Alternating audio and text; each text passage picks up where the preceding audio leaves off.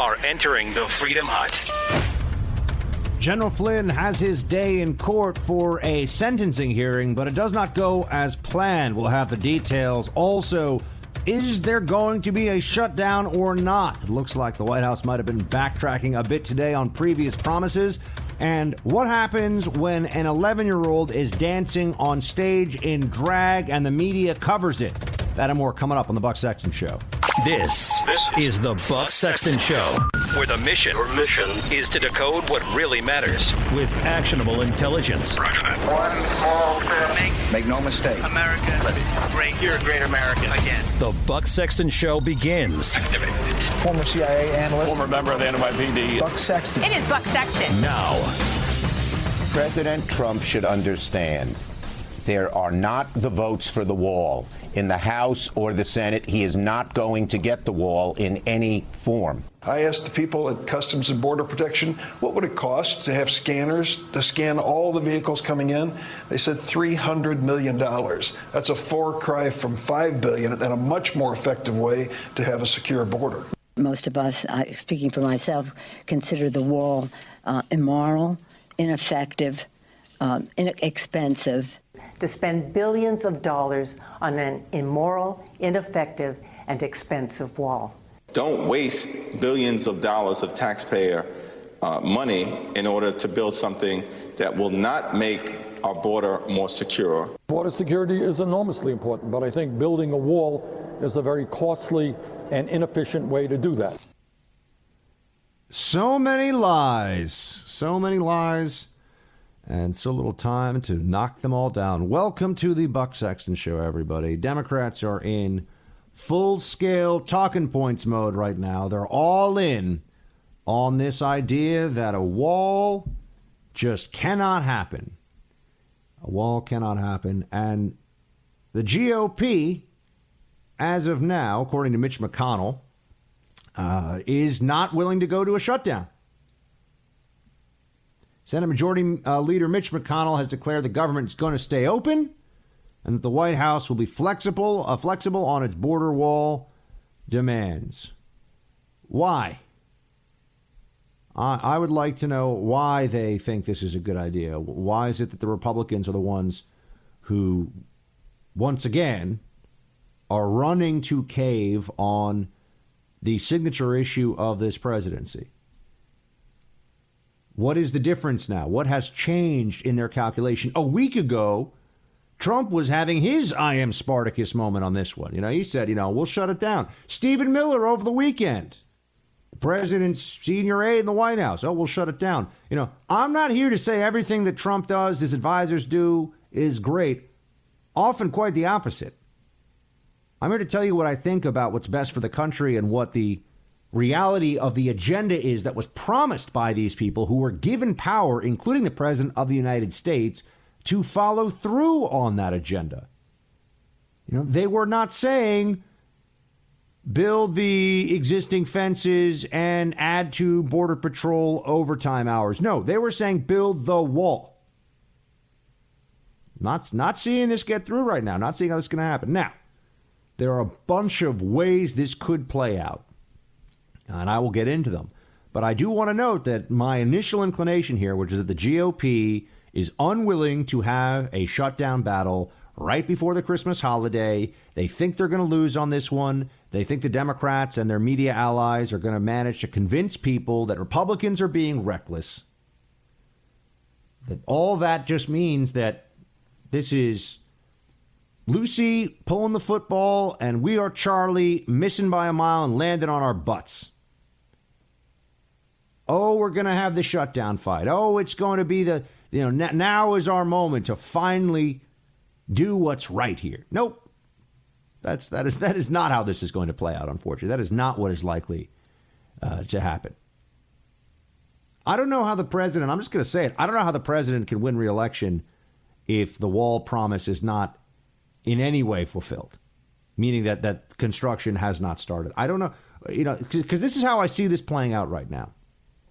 They're not going to do the shutdown. They're going to get a another continuing resolution, and you know they're going to push they're going to push this off into January and then they'll have another oh no we got to have a big thing and then they're going to push it off again. No politician wants to make a hard choice. No members of congress want to do what's necessary and what's responsible here. They want to do what's easiest and what's going to get them reelected. It's all driven by self-interest. And we're going to be told you know what? Uh, okay fine maybe the president is going to order them to find the money somewhere else. I'm already seeing this. This is the storyline. Oh, the president's going to find the money somewhere else for the wall. Okay, where? Find $5 billion. That's, I'm sure they could find that somewhere in the budget, but how are they going to? Oh, okay, well, you know what? The president's also going to just, uh, the president's going to tell the military that this should be done, that this is the way it should go. And we respond to this. All right, well, guess what happens then? A federal judge is going to block it. You know, just just the same way that a federal judge said no travel ban, even though it was within the president's constitutional authority to implement that travel ban, as we know from the you know from the Supreme Court. They're going to say, "Oh, some judge somewhere in the country is going to come up with a pretext to stop the impl- stop the building of the border wall or stop the funding of it, the the reapportionment of funding from within the federal government so that they could build the wall. No, no, no. They're gonna they're gonna find a way. So then the judge shuts this thing down. It turns into a court battle, and you know what they're gonna tell us for uh, for 2020? Because that's how long this thing's gonna extend out. With with no wall in place and no funding for a wall, you know what they're gonna tell us? Oh well, we need to give Trump four more years, and we need a supermajority in Congress now. That's what we need a supermajority in Congress to get this done. I think it's now or never. They're either willing to have this fight and do everything that they can to start building this wall. It's, it's going to be piecemeal. It's going to take a long time. It's not going to be an easy thing to do. But they either win the fight to begin construction or, you know, we, we got to start thinking about a way to live under a Democrat socialist regime because that's where this country's heading. And I don't, I don't like saying it, but that's what's that's what's going to happen. That's where we're going to be. We've basically lost the health care fight. I know other conservatives don't want to tell you that. They're, oh, you know, we're going to re- we're going to repeal and replace Obamacare. Really? When? How? You had a chance, didn't do it. It's only going to get harder. In fact, we're only moving further to the left. More government spending, more dependency on the government subsidizing health care. You, think we're going to have some great moment of clarity on this one? all of a sudden the, the Milton Friedman spirit is going to overtake the country. We're going to realize that a free market in healthcare is going to be better. No, of course not. People like free stuff. It's rational to like free stuff. The whole government system we have now when it comes to healthcare and a whole lot of things is premised on not really letting you know, not really making it clear that you're paying for it, that, that, that this doesn't come without cost.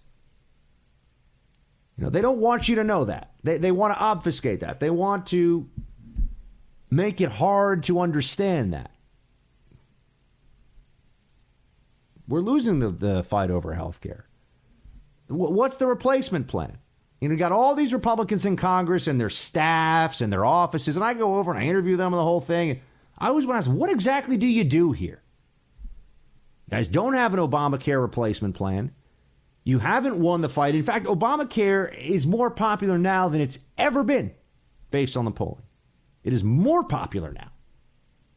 You could say, well, Buck, that's because they, you know, we have some stopgap measures and the, the Congress said you don't have to pay the penalty. But the reason people sign up for Obamacare insurance, the, the, the main driver is not actually whether or not they have to pay the penalty, it's whether or not they get subsidies because in some cases the subsidy covers essentially their entire cost of premium, so it's effectively like having free health insurance with limited access to you know the private health insurance market and a, and a high deductible, but that's what it is. You know, we we were told that Republicans would would fight. I mean, I came into media on healthcare issue at the healthcare issue time, right? I, I came in when Obamacare was the dominant subject matter when the Tea Party was, yeah, worried about the debt and the deficit, but what was really pushing the debt and deficit? Healthcare spending, Medicare and Medicaid. That's where the problem is. Obamacare's only made that worse. And Obamacare was compelled commerce. And we, we were told that this is terrible. And it is terrible. It's wrong. It's unconstitutional. But what are we going to do about it? You know, I, I start to worry that conservatism is is accepting of its of its toothlessness when it comes to policy, when it comes to the way this country is governed, and how that affects the 320 million or so people who live here. That we just make really interesting arguments and never expect to actually win. And what's most frustrating right now with Trump in the Oval Office, and I know it's a lame duck Congress, but we still do have a majority. What's most frustrating is that Republicans are essentially now being told even when you win, you lose. Even when we have this, this political miracle of the Trump administration that defeats the most propped up establishment backed candidate imaginable. We can't we can't follow through. We can't execute. We're a lot of uh, you know the the right, conservatism, Trumpism, whatever. A lot of promises, not a lot of execution. I know. There's people that say, "Oh, Buck, the economy and everything. yeah, the economy's good. Stock market's not so good, but the economy's good. Unemployment's still really low. Regulation's better than it was. Healthcare's not much better. It's not. It's been two years. The wall hasn't been built. Still at war in Afghanistan. Still have troops in about a third of Syria. So what exactly are the are the are the huge wins here that we're supposed Yeah, okay, we not in the Paris Climate Agreement, fine, that's good. Iran, sanctions are back, good. I mean, there are good things. But on those key issues, those core issues that motivated 63 million people to vote for President Trump. Where are we now in this process? Do we think that there's going to be a, a better time to have this fight? Or after the Democrats are done turning Trump and everybody around him, everyone he's ever known or loved practically, is going to get the most intrusive, taxpayer funded examination of everything they've done, said, and everywhere they've been imaginable. You think then they're really going to have the fighting spirit? When we're having debates about a possible impeachment, that's that's when Trump and those around him are going to say, "Oh yeah, let's get the wall." It is now or never. I I am I am frustrated that I'm also frustrated because of what happened with General Flynn where you have, I think, increasingly the, the conclusion we have to draw from this is that yes, he was set up. Yes, they went after him, and there was, you know, they were playing dirty pool. But Flynn also messed up. He messed up with the lobbying for Turkey. He messed up by lying. Um, I I don't. I'm waiting for him to say that he didn't actually lie. I'm waiting for someone to produce the 302 that's the original 302 from either Strzok or the other agent that was in the room that says that you know that, that we have that moment of wow they actually set this guy up that still could happen but it hasn't happened yet in the meantime flynn is saying yeah i lied and we had the scene today with a judge a judge who brought up that some might make the argument that flynn sold out his country this is a federal judge speaking to a, th- a three-star general it's been a frustrating day for the Jets. Doesn't mean that you know we've lost, and I'm not. I'm not all fatalistic about this now. I just I'm disappointed that the White House, I think, has had the establishment whispering in its ear too much on this one, and they just they won't have this fight. Pelosi and Schumer and their whole gang cannot win on the issue of immigration if the debate is had in public and if people hear what they really think and what they really believe. They can't win. But if we don't have that, if we allow it to be business as usual, then yes, the, either the shutdown won't happen or it would be blamed on Republicans and Pelosi and Schumer, you know, laugh all the way to the election of the Beto Biden ticket that everyone's talking about right now. Oh my gosh. Just yeah, just double up double up on the lightweights. That's the way to go. Double up on the lightweights and you'll have like a you know, a middleweight running for president. That sounds great. That sounds great. All right, we got we got a lot more. I, I will talk to you about uh, the Flynn situation in detail. The second hour, we'll break down what happened today. We've got a, a former federal prosecutor joining us to uh, talk about that. Also, my friend Sean Davis, the Federalist, they've been doing excellent work. He'll give us his sense of it. Um, and in the third hour, I'll tell you about this story. I saw on the Daily Wire about an 11 year old dressed in drag and these media stories that are hailing this as some kind of victory. Oh, I mean, well, the world hasn't gone mad, but a lot of people in it have. You've got uh, we've got much more show coming, team. Stay with me. Senator Schumer and I have said, Leader Schumer and I have said uh, that we cannot accept the offer they made of a billion dollar slush fund for the president to implement his uh, very wrong immigration policies. So that won't happen. So, how, what's the way out of this? What Well, we've said before uh, uh, uh, very clearly that we could pop- possibly come together around a, uh, a CR for all seven bills. More better than that, six bills that have already passed the Senate uh, uh, uh, committees and one bill that is a CR for Homeland Security. Six in one or all seven under a CR. So she's just saying, you know, Trump's not going to get anything he wants out of this. I thought elections were supposed to have consequences. Apparently, only when Democrats win do elections have consequences. Notice the discussion had been until today that Trump wanted five billion for the wall, and the Democrats were offering 1.5 billion for border security overall. Um, what do they expect that 1.5 billion is going to do to change the situation?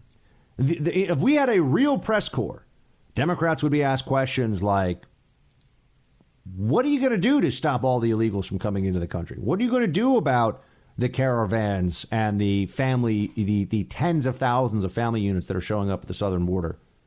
Well, what's your policy for that? How does how does just continuing the status quo make anything better? Of course, the answer is it doesn't make anything better, and they don't want to make anything better. I also just love the ridiculousness of Democrats pretending that, that all of a sudden they care about wasteful government spending. You know, oh, oh yes, oh a billion dollar slush fund. Oh good heavens, what will we ever do about that? Also, they say that the border wall is racist. By the way, sixteen the president went to the heart of what I call his brown menace theory. These migrants, they're dirty people, they bring disease. This border wall thing is about controlling the browning of America. Donald Trump is fixated on the southern border as he was the day that he announced this campaign. It is not about securing the borders, it is about uh, xenophobic, racist, bigoted beliefs. He believes, and, and unfortunately, maybe the facts will bear this out, his base is scared of anyone who is not visibly white. I mean, it's just all slanders. I want to know if a wall is racist, shouldn't we be watching Democrats talk about how they want to tear down the existing wall in, say, the San Diego sector, which has been keeping out a flood of illegals? I mean, if, if a wall is racist, why aren't they telling us that we need to take down the walls that do exist and the fencing that's already there? Oh, it's only a new wall is racist then. Only more fencing is racist. That's that's a fascinating position. I'd love to hear Schumer and Pelosi try to explain that one sometime.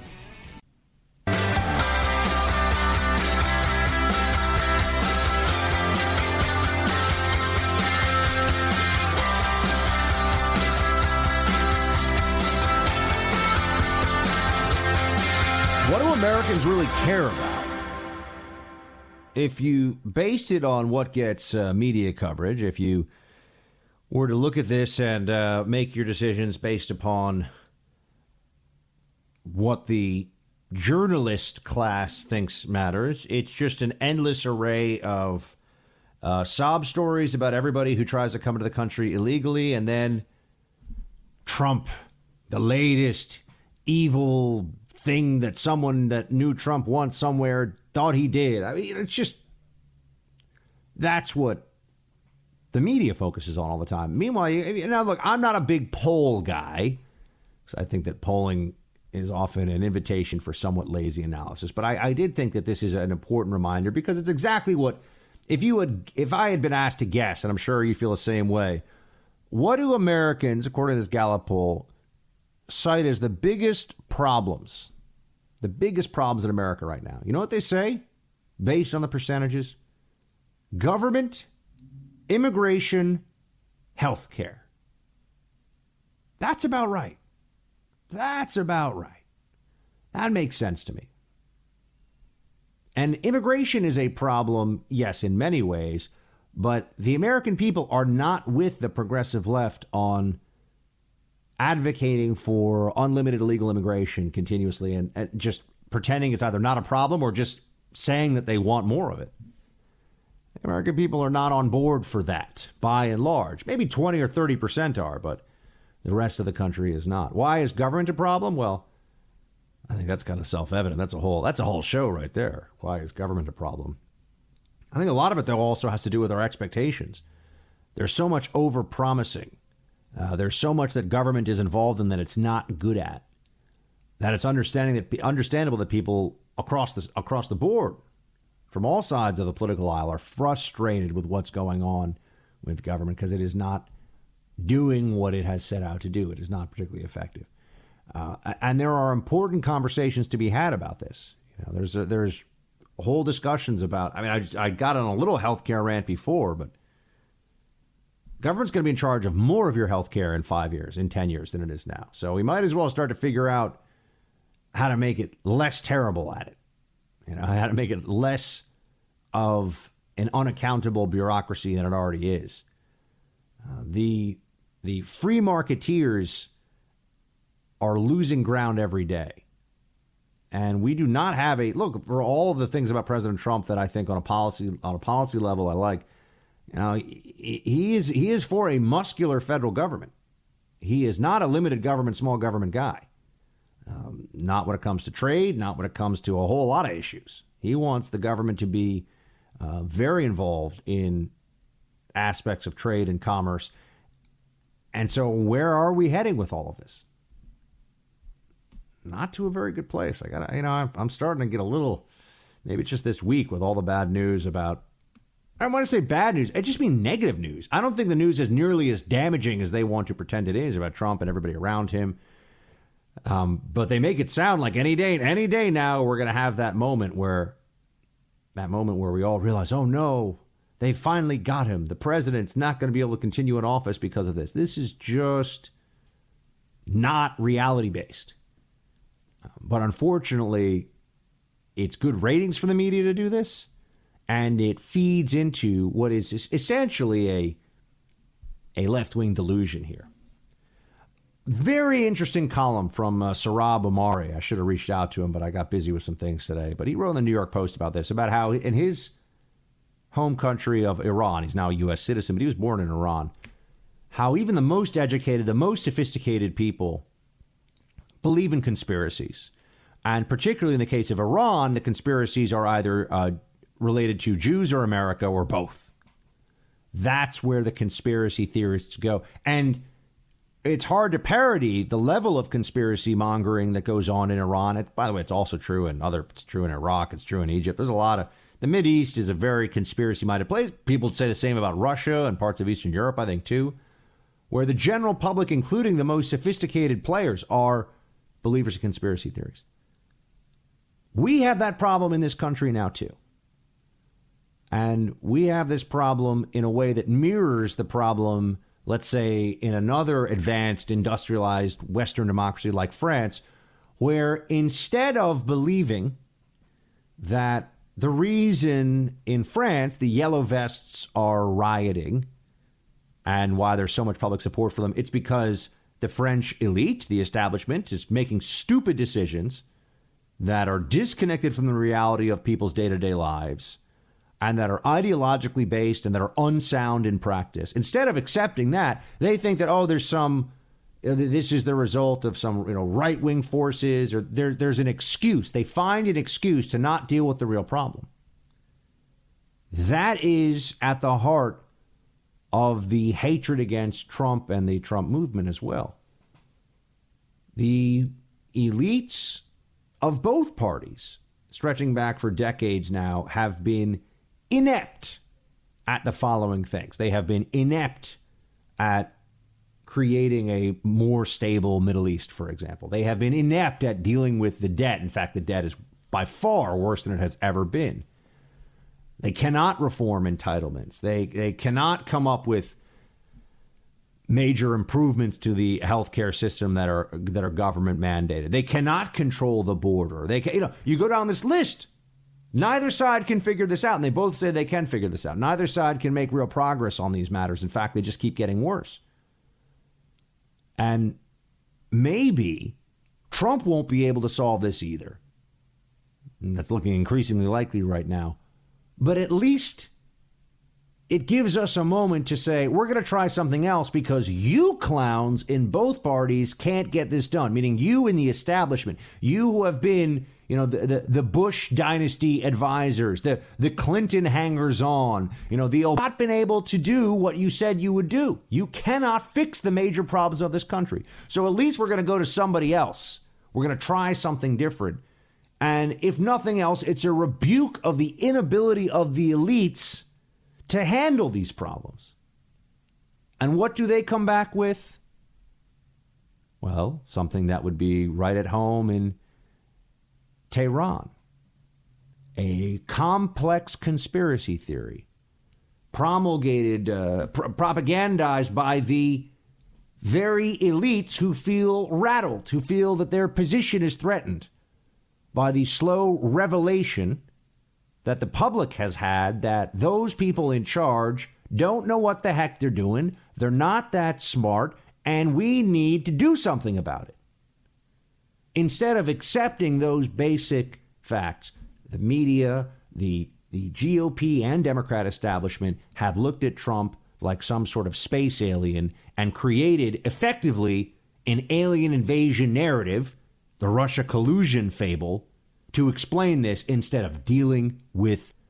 We've got more coming up, team. Stay with me. We've never seen a president of the United States who actually acts more in some ways like a common grifter. And, and I looked up the definition of grifter the other day in, in the dictionary, and it seems to suit Donald Trump perfectly in terms of the way he has conducted himself all his life, but including, astonishingly enough, in his presidency. The idea of being a grifter while at the same time being president of the United States, a flim flam artist artist, a con man, someone who lies, somebody who uses instruments uh, at his command to obtain and do things that are untoward uh, and, and underhanded. Like what? There you get Carl Bernstein, beloved by the left wing mainstream media, on this rant about how Trump is a con man. Where are the details? Uh, how, how has he been a con man as president of the United States? Where, where is the con? I, I want to know. Because he lies about unimportant matters, because he exaggerates, because he oversells, uh, because he trolls liberals. I mean, but, but where is the con that we're supposed to care about? It's what exactly? And at what point do we start to realize as a nation. I think, you know, we already realize it, but when does the rest of the country catch on to the fact that if you unleash the media and the prosecutorial arm of the federal government on a person and everyone around that person with the obvious mission of search and destroy, the person's going to be ruined. Their reputation will be ruined. Uh, their professional life will be ruined. Their personal life may be destroyed. And at the end of all that, they may lose their freedom as well. Nobody could withstand this. You know, one of the things that has been most amazing about Trump has just been his willingness to stay in the fight. You know, I've had days where I thought, man, maybe Trump is just, he's just had it, man. He doesn't need this. He doesn't want to do this. He had a nice life. He's a billionaire, beautiful wife, lovely kids, grandkids. Doesn't need to do this. Yeah, I know he's got a very big ego. Everybody in politics has a very big ego, but and I wonder if he would have signed on for this knowing what he was going to be put through. But this sends people always talk about you know, undermining our institutions and they discuss how oh Trump does this and that. What I always think is anyone who is looking at what Trump and the people around him are being put through, anyone who's paying attention to this, is coming away with the following message. If you have a good life, if you're happy, if you're successful, if you have, you know, a good family and you've been, you know, you're just and by the way, successful doesn't mean rich. It just means, you know, you have what you need and what you what what you need to be happy in life.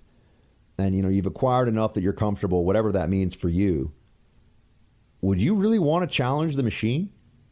You know, do, do you want to be a part of of this effort to change things in this country for the better, to restore some sense of sanity in, in public discussions about issues that we've been lied to? I mean, I keep telling you, we're lied to about immigration all the time.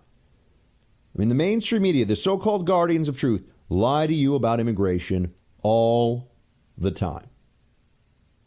And when they get pushed on it, they just get upset. They get angry. You know, I had a, I had someone today come in to Rising from the uh, Natural Resource Defense Council, arguing for why it's some big win. This this plan in Poland with the 200 nations to limit, you know, to limit their CO2, and they're going to stop climate change. I said, look, not only is this unenforceable, but this meeting today is based upon things like China promising to meet its benchmarks in 10 years about less pollution. You know what's going to happen in 10 years?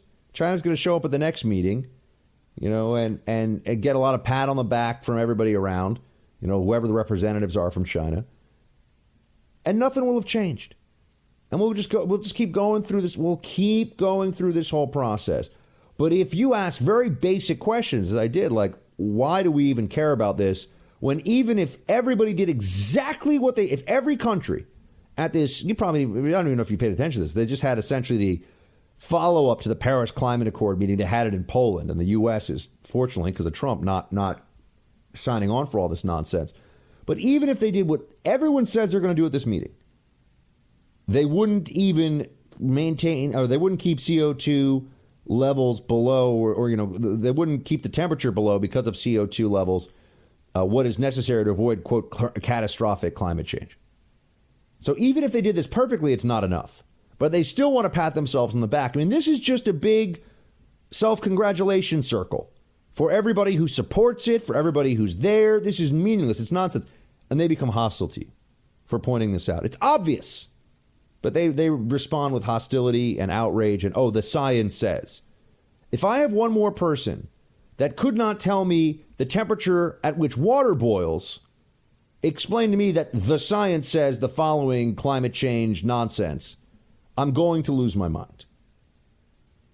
But then there's also this part of me that, that sees what the, the, the Trump effect is, if you will, or maybe you call it the Mueller effect, where you have people getting destroyed because they want to stand for the truth. They have, you have people getting destroyed because they want to be able to have an open and honest conversation about things that really matter. Uh, because they think that it will be better for the country in the short run and the long run if there's honesty around important public policy issues. And honesty requires a willingness to hear uncomfortable things, uncomfortable truths, uncomfortable theories, ideas. Otherwise, what you have is this echo chamber effect getting stronger and stronger all the time, where the so called elites, the, the, the enlightened class among us, uh, get to determine what you know. And I always wonder, you know, why do they think? Whenever I sit down with some of these climate change alarmists, I go, what? Very few of them were better than I was at school. I'm just going to be honest with you. I mean, very few of them are people that academically, because I know who they are and I know what their backgrounds are. The ones that go on TV to talk about this, they, they wouldn't they wouldn't have wowed me in the classroom. They wouldn't have outdone me in the classroom if we had been in the same place doing this. So wh- why am I supposed to think that they they know so much more on this and that I'm so crazy that I can't even question it. What is this based in? It's really based in this this elitism that people have bought into on the left, and it's it's a, uh, a hallmark of the Democratic Party now. You don't have to be smart; you just have to support the smart uh, the smart people, which are the Democrats. You don't have to know anything; you just have to say you're for the party of science and and and math and facts, which are the Democrats. But they're not the party of science and maths. In fact, they think a man can be a woman. They, they got big problems in the fact department in the Democratic Party. Big problems indeed. Uh, know, I, I, know I got a little, I, I got off this uh, topic here, but you know, Carl Bernstein, he was really referring to this today. And I think there's a lot of talk because the Trump Foundation, the charitable foundation started by Donald Trump, is going to be sh- uh, shut down because the New York State Attorney General, who big surprise, another you know huge huge Democrat, uh, says that there was a shocking pattern of illegality. So they're just dissolving this. They're dissolving the the chair the Trump charity. I don't know much about the Trump charity. I'd have to look into this and see, you know, what was really going on here. Was it probably poorly run? Maybe. Who knows? I wouldn't wouldn't surprise me. Um, is that bad? Yeah, that's not. You should have charity. Should be. But this is this is where I have to turn around and say, okay. Does anybody think that there has been a prosecutor so far who has taken it upon himself or herself to really dig into the Clinton Foundation? And we're going to talk about corrupt charities and illegal dealing through charities. Is there anybody out there who would look at what's going on with the Clinton Foundation and, and come away with the, with the conclusion that this was not shady, that all of this was on the up and up? No, they don't even look. They don't even pay any attention. This is the two tier justice system we have one for Democrats, one for Republicans. It's a huge problem. It's pulling this country apart. You can't trust those left wing social media sites. They're engaged in lots of shadow banning, engaged in all kinds of bias with the algorithms and the different ways that they decide what you see and when you see it. Snippy.com doesn't have any of those problems, right? If you've looked at Snippy.com in the past and left, look again. Thousands of my listeners have joined Snippy.com, which is a new social media site where you can express your opinions and get a fiery conversation going about whatever subject is top of mind. Snippy is totally unbiased. It's a place where people are free to express their thoughts and share their opinions. Don't get stuck in the rut of wondering if your stuff is getting seen, which is a problem for people now on Facebook and on Twitter. You know, if you're a conservative, you worry about this. Snippy is totally free to join. This is a free service, free to post, free to set up your account. So just go to snippy.com today and let your opinion matter. No banning, no shadow banning, no suppression of conservative thought ever. Now with an updated user interface and exciting new features available in the Apple App Store, snippy.com, your new alternative social media. We're arguing that he was certainly ambushed and that the FBI uh, that we know had clear political bias. We've seen that time and time again. One thing we're 100% sure on is that the president made the right decision in firing James Comey because every single day we learn more and more all of the things that he did that were so far out of bounds for what the FBI director should do. And we'll see how that plays out in court today. Just one but more certainly question on that's this, one then. thing that we're 100% Yeah. Uh, certain the- the- on. So, what the heck happened today in federal court in Virginia? What was Judge Sullivan doing, and what does it mean for for Flynn, for the Mueller probe, for justice and the rule of law in America? To uh, make sense of those very straightforward issues, we have our friend Sean Davis back in action here. He is the co-founder of the Federalist. You can also follow him on Twitter uh, at Sean C. Davis, uh, where he fights for, for truth, justice, uh, and and the American way all the time. Sean, great to have you, man. Great to be here. Thank you for having me.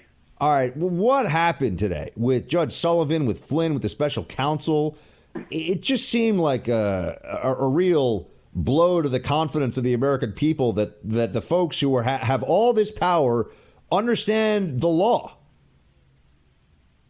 Yeah, so what happened was today was to be the sentencing for Flynn, who pleaded guilty to one charge of making false statements to the FBI that stem back to a January 24th, 2017 interview he had with counter intel FBI agent Peter Strzok and another agent whose name uh, has been redacted from the filings. And what has happened over the last year or so is through a series of filings, through a lot of documents we've learned, uh, people started to cast doubt on what actually happened with that plea, wondering, well, did he lie? Why have we not seen the original FBI document from that conversation um, with how they uh, wrote down what he actually said or what they said he said? And late last week, the judge ordered all those documents to be filed. Uh, it's interesting that they, they weren't filed and made available uh, over you know a nearly two year long investigation until uh, Judge Sullivan uh, ordered them to be made available. And then on Monday, late last night, they uh, Judge Sullivan ordered the original 302 to be filed, and we they looked through that. that gets us to this morning and this afternoon, uh, which was the plea. And what happened was, through a series of court filings, Flynn's people had kind of intimated that maybe he didn't lie, maybe the feds had been uh, a little wishy washy with the evidence. Uh, maybe this was all coercion. He hadn't been given a lawyer. And what Judge Emmett Sullivan did is he gave Flynn an opportunity to just take those intimations from the filing head on. He said, Do you want to withdraw your plea? And Flynn said, No. And I think that kind of took Sullivan aback, having read the filings. Uh, and, and, and the implications that were in there, and he said, "So you did lie? Yes, I did lie. Did you know you you could have had a lawyer? Yes, I knew. Did you know that lying to the feds was a crime? Yes, I knew that. And that seemed to set the judge off um, because he has a reputation of wanting all the facts from the FBI. He took the extraordinary measure of requiring all these documents to be made public. He got them and he looked and said, "Wait, there, there's nothing there. There, number one, and number two, I'm giving you the opportunity to withdraw the plea, and you're not doing it. What on earth is going on?" And that seemed to set the tone for the whole hearing. But then there was that exchange where he said, couldn't someone make the case that you sold out your country? And then the judge went to went to a recess and came back and said, "That's not what I meant to say." Well, what do you make of that? Yeah, that that was really odd, and it seemed to be based on a uh, a mischaracterization of the facts, which I think is why the judge came back. He seemed to be under the impression when he made the initial charge. He said, "Well, you could have been charged under the Logan Act you were an unregistered foreign agent while you were a national security advisor. You know, I might even say you're a traitor. The actual facts were that he had stopped that work uh, uh, for Turkey or for Turkish interests before he became national security advisor, so it kind of kind of wasn't operative there.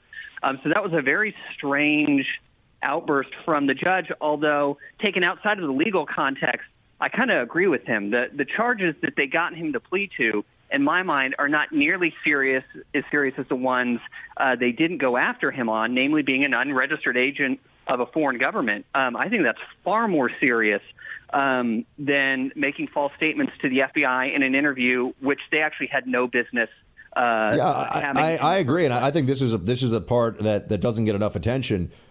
I, I think that Flynn. Look, I think Flynn got hosed. I mean, yes, he lied, but they, you know, they they set him up to lie, and they obviously didn't do similar things with Hillary or any of her top people, the emails, and everyone sees that disparity and, and understands that that's just that's the two tier justice system we have at work uh, for Democrats and Republicans, unfortunately. But on this Flynn stuff, being involved with guys who are trying to get a Turkish uh, a, a Turkish dissident from Pennsylvania extradited to Turkey for charges of being involved in a coup that nobody who knows the issue that I know have any b- belief that he actually was involved in, where he will be tortured and disappeared, is is not okay. No, it's not, and, and that's part of my. I have so many problems with the Mueller investigation, namely because it's very one-sided. You had Tony Podesta, the brother of Hillary Clinton's campaign chairman, who was an unregistered foreign agent. He was Paul Manafort's business partner. He had Mercury Public Affairs doing the same thing. None of those people got charged. You know, John Podesta's brother didn't get charged, even though he was doing this thing. You had Andrew McCabe, who, according to the Department of Justice Inspector General, lied four times to federal agents, including, I believe, three times under oath. Okay, where are the false statement charges? Yeah, why hasn't he been charged? By the way, do we ever get an answer to that? Uh, I have I have no idea. I, we know that Hillary and her people made false statements. They weren't charged. We know that Hillary's people not only were not charged, but fact witnesses posing as attorneys were allowed to be in these depositions and interviews with him. And oh, by the way, at the end of that, they got immunity. So my beef is not specifically with how Flynn was charged or why. If he, if he lied, he deserves to pay the consequence. Um, I don't understand this two-tiered system of justice, this two Americas, where if you have the right politics, you can do whatever you want and get off scot-free. But if you have the wrong politics, uh, my goodness, we're going to make sure you go to prison or you have the convict uh, scarlet letter on you for the rest of your life. It's it's the miscarriage and, the misapplication of justice across both spectrum, both political parties, that I find so disturbing here. Why do you think that this got pushed off? That the Flynn sentencing got pushed off to March? I'm, I'm seeing a lot of different theories about this, and after today, I, I sit here and I say, well, I, I could believe a couple of different things. What do you think? Well, so I don't know. I'm not in uh, Judge Sullivan's head. The impression that I got was that he was very upset by the kind of tiptoeing games that Flynn's counsel were trying to play. He was upset about the unregistered foreign agent stuff. He was upset that Flynn was saying he took re- responsibility while kind of intimating in filings that maybe it wasn't his fault. It, it seemed to me very clear that the judge wanted to sentence Flynn to some amount of prison time, despite the recommendation from the, the prosecutors that he get not he get none. And so I think what he is doing, especially in light of this FARA case that came up yesterday with two of Flynn's Turkish associates, that he wants to give Flynn another 90 days to help uh, DOJ uh, in any way he can, cooperate in that case. And then at the nine, end of 90 days, we'll kind of see where his attitude is and what his contributions are, and then the judge will sentence them. So I think what the judge was actually doing was restraining his own impulse to want to sentence Flynn to prison and give him one more chance to show that he accepts uh, responsibility uh, for what he did. You know, I, I, why did Flynn lie? Uh, people ask me this all the time, and I say, look, the the heads of the intelligence community in general in the last two years, if they were a stock, the stock has plummeted. I mean, it, you know, we, don't think of because of people like Brennan, because of people like uh, like Hayden and Clapper. I, the place where I used to work does not have the same uh, luster in the public's eye as, as it once did, and, and I think rightfully so. But I think you got to put Flynn in that category too at this point. What the heck was he thinking? Well, I mean, yeah, it, it's I will say my confidence in the intelligence community uh, has been in uh, very low in the tank for a while, starting with James Clapper lying to Congress under oath about mass surveillance, John Brennan lying to Congress under oath about spying on Congress itself. Uh, who knows what gets into the heads of these people? Why did he think he didn't need a lawyer? Cl- clearly, you have two FBI agents there trying to ring you up. Then, even knowing that they had the transcripts of his phone calls, apparently chose to give them very different characterizations than what they had in front of them. Who knows why people do what they do? But if he lied, he deserves to be held accountable for it. Yeah, but I mean, I, I think we can just, and this is just, I'm just expressing my frustration at this at this point, but you know, Sean, eh, there are limits to stupid, right? I mean, usually you run to a place of such stupid. I mean, to, to not tell the truth when the guys that are there are going to go back and look at exactly word for word what you said, and to not have a lawyer present, and to think that you could compose on the spot and get away. It's just it just defies belief. And there was no crime. I mean, the other part of this that gets me frustrated is just that there's, I mean, to, your point, you know, who gets charged and who doesn't. People need to understand that's everything. Forget about trial by jury. Forget about a vigorous defense. The decision to prosecute is the decision to destroy. But Flynn should know that. He should. Yeah. I mean, I, I, I have no reason why. The, the same question could be asked why did McCabe lie? Apparently, he thought he could get away with it. Why did Clapper lie? He thought he could get away with it. Why did Brennan lie? He thought he would could get away with it. Yeah. Um, three of those four guys were right. So if you're just playing the odds there, maybe it's not such a terrible decision to make beyond the terrible moral and ethical components of it. And so, on a, on a much simpler, taking us to a simpler time, a simpler issue, Sean. We're speaking to Sean Davis of The Federalist, everyone. TheFederalist.com is where you go to read his latest. Uh, bump stocks. The administration says they're bad, but it's not that easy, is it?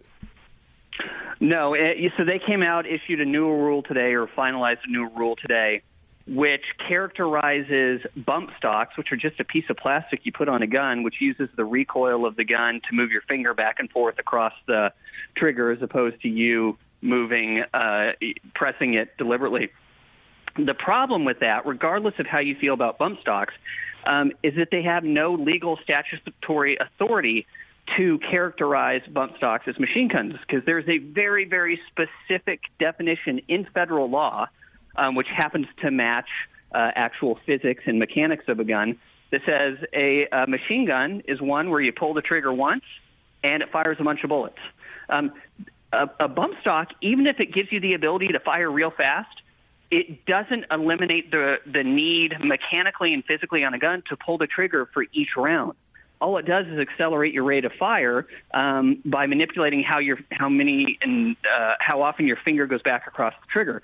So I, I think the courts are going to take a very hard look at this rule. I, I think if they are faithfully applying uh, the statute and the law, it will get tossed out pretty quickly uh, because you simply cannot have an agency going and redefining the law unilaterally uh, when Congress has already specifically said, no, this is what this thing means. You don't get to go change it because you feel like it. Sean Davis of the Federalist, everybody. Sean, always good to talk to you, man. Always a pleasure. Thanks for having me, Buck. Team, rolling into a quick break here. We'll be back in just a few moments. Introducing a new conservative alternative to liberal based email services, iPatriots.us.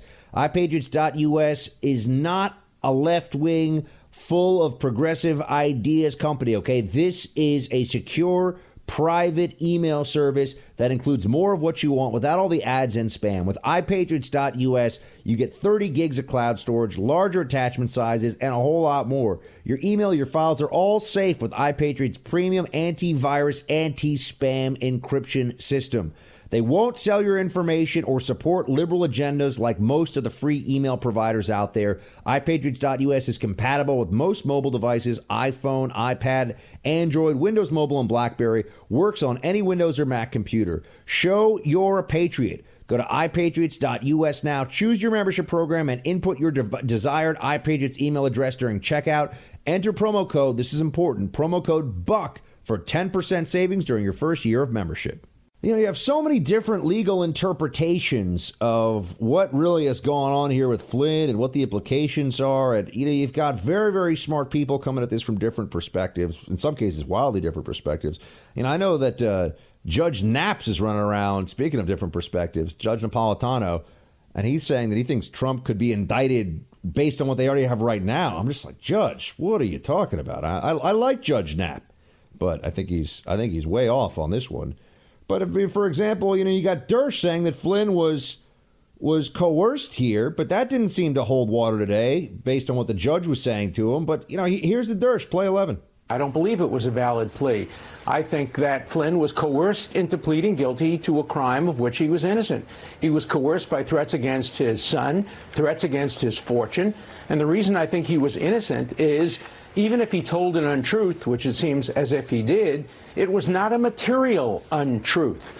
The government already knew everything they asked him about. They knew that he had conversations with the diplomat. They knew the nature of the conversations. They had recordings of it.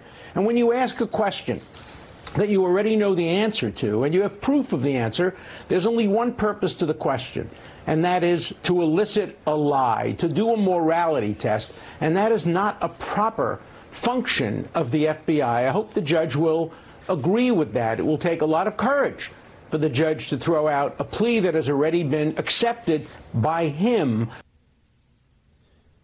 Didn't look like that judge is ready for that today. We got 90 days now to figure out what's going to happen here. But I, I, I think that the Dersh is right here on the issue of material, material lie. Uh, you know, if I if I'm asked, you know, who I emailed last week, and I name nine out of ten people, and that tenth person is just a memory lapse, that isn't a material lie necessarily. I mean, it could be, but you know, if they asked me what I had for breakfast two weeks ago, and I think I had a bagel, but really I had cornflakes, that doesn't matter, unless there's some reason for it to matter. You know, it can't just be uh, a function of your recollection of a fact is different from what they what they believe it is or what they can prove it is, because memory is is imperfect, and it has to also matter. It has to matter. That's what material means. It has to matter. And Flynn's lie did not matter. Uh, so, they, but they they apply that statute now in a way where they can effectively get you. They'll say anything matters. You know, but we got Andy McCarthy. He's got a, a, a different a different take on this from Play 13. This is one of the um, uh, one of the real curiosities of the way this has been covered. What's happened here is Mueller has recommended something that I think is almost certain to happen anyway. That is, if Mueller hadn't made any recommendation of no jail time, this judge would impose no jail time on General Flynn because his crime, if his crime is trivial, and on the other side of the ledger, he's given 33 years of decorated heroic service to the United States, and he's a first offender. In a normal case, he would get no jail time. But with Mueller making a motion to get him no jail time, the coverage will now be he got no jail time because of the explosive cooperation he gave to the Mueller investigation. And I just don't think there's any evidence that he did that. And yet now we're in a position where it sounded like, and we just talked to Sean about this, it sounded like the judge was about to give him jail time. I mean, this is the whole the whole thing is such a mess. And then you have Jonathan Turley. I mean, since we're going with the big legal eagles who are appearing on all the networks these days, here's Jonathan Turley, who is saying that this is actually serious. He says that it is material, that this is serious. Play 12 you can see why the original agents reportedly didn't believe he was intentionally lying.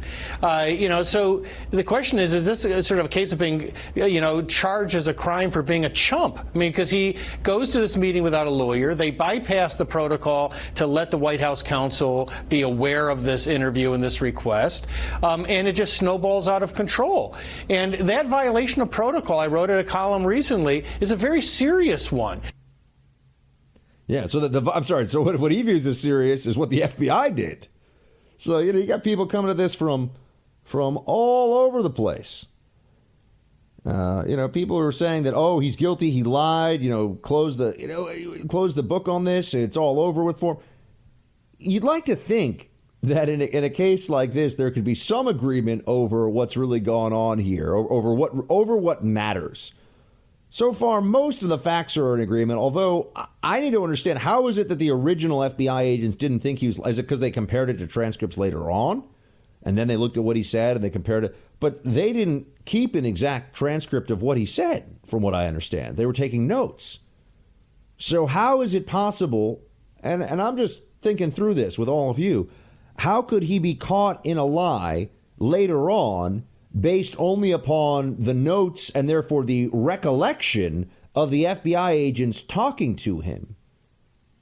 Uh, wouldn't you need the specificity of his exact words and the exact words of the transcript and compare them side by side? Well, they don't have a transcript of what Flynn told the FBI agents, from what I understand. It wasn't recorded. And beyond that, where where does it actually get dealt with whether this is material or not? And what if the FBI guy taking this down, Strzok wasn't telling the truth? We just, we're not allowed to believe that that's possible. So a lot going on in the legal world. I want to bring in some uh, expertise and uh, some some legal background to weigh in on all this. We have Sidney Powell with us now. She's a former federal prosecutor. Uh, she used to work specifically on a lot of appeals level issues, and then also the author of License to Lie and a London Center Fellow. Sidney, thank you so much for, for joining us on the program. My pleasure, Buck. Thank you for having me. Enjoy your show. Thank you. Uh, so, so please t- tell me just what, what's your reaction to what happened today at the Flynn sentencing in that courtroom? Because it seemed uh, like like the judge didn't even really know what was going on. What happened today? I think he has a number of concerns that were raised by both what the government's been filing and what the defense filed and by the very nature of the plea itself as well as the factual basis for the plea. And they weren't all resolved today. So I was very glad that General Flynn accepted his offer of additional time in postponing the sentencing.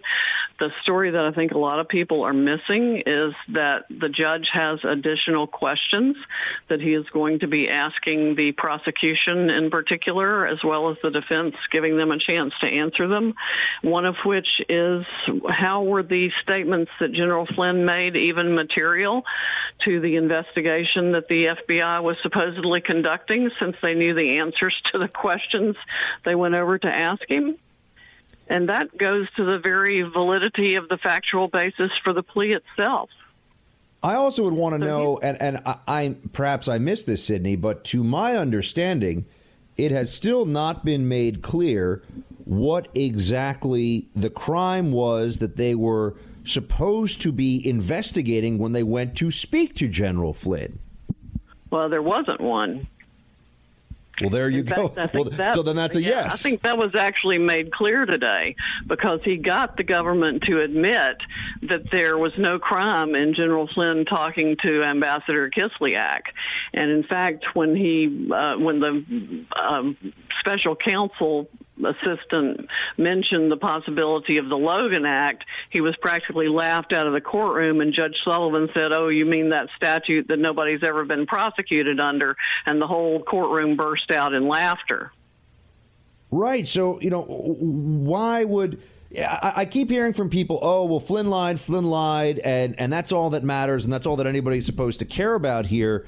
Meanwhile, from, from what we're actually hearing, there was a decision made. I mean, did you ever see anything like this when you were working as a as a federal prosecutor, where the FBI is like, "Well, there's no crime here. Let's just go ask this person a bunch of questions and and and hope that he lies or she lies about something."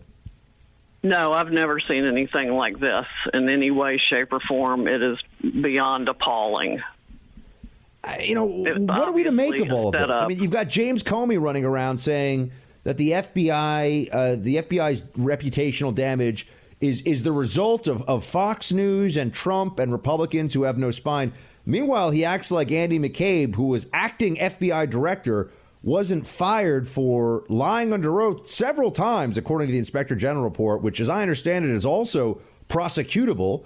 So, uh, you know, it's it's like Oh, we're, yeah, we're living in a bizarro land here where no one's really keeping track of what's happened, Sidney. Yeah, there are three federal felonies outlined that should be indicted already in the special in the inspector general's report. And I mean, why haven't they been indicted?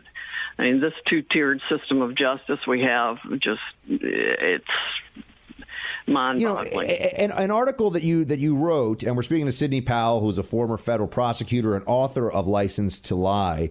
An article that you wrote, you know, got got my attention. It's one of the reasons why we wanted to have you on the program. Although I also saw you uh, uh, do some very good analysis on on Fox and Friends. That this notion that people don't lie about lying rather than that when you're prosecuted by the federal government and say okay i'm going to I'm going to plead to a 1001 charge then you must be guilty end of story end of case what's what's your as somebody who did this who was involved in hundreds and hundreds of federal prosecutions what's the truth of this Well, it happens all the time now. I mean, when I was a federal prosecutor, and I'm, I'm not going to mention how old I am, I could probably be your mother, but um, you know, we we did not do this. We we always thought, and I worked for nine different U.S. attorneys from both political parties in three different districts across the country. I mean, every U.S. attorney I worked for said, "Listen, there are more than enough dangerous crimes out there. You don't need to be making anything up, and you don't need to go looking for something. You know, prosecute what we've got. We've got plenty. But the prosecutors now, it's like the higher profile, more high profile person they can take down is the way they look at it. The, you know, the higher the CEO or the CFO or the general or whatever, the prouder they are of themselves and the and the bigger notch they get on their belt for doing it. Well, that's not the way we worked at all. So you have this whole different mindset of what a prosecution is, and they pride themselves on seeing how many crimes they can throw at people. So it leaves people with no choice but to plead guilty because the beating they're taking by pleading guilty isn't as bad as the beating they're going to take if they try to fight it. Just look at the difference between General Flynn and Paul Manafort. Paul Manafort just tried to reach out to a potential witness that he didn't even know was on General uh, Special Counsel's witness list, and he finds himself in solitary confinement and had his all his assets frozen, so he can't hire counsel. All his children's assets frozen, and and he what what's he to do? How's he to fight? Yeah, I think that that's a that's a part of this this story overall with the special counsel that people don't have enough of an appreciation of. I, I know of some. I had a friend who was a criminal defense attorney, and, and he was involved in a very very high profile case where somebody I, I, he just told me straight up. He's like, "Look, this this person pleaded guilty because it was take the plea." Or go bankrupt and then probably go to prison for three times as long as you'll get if you don't take the plea. And he just figured, I, I can't, I can't win. They feel like there's absolutely no way out. And the only thing they can do is plead guilty.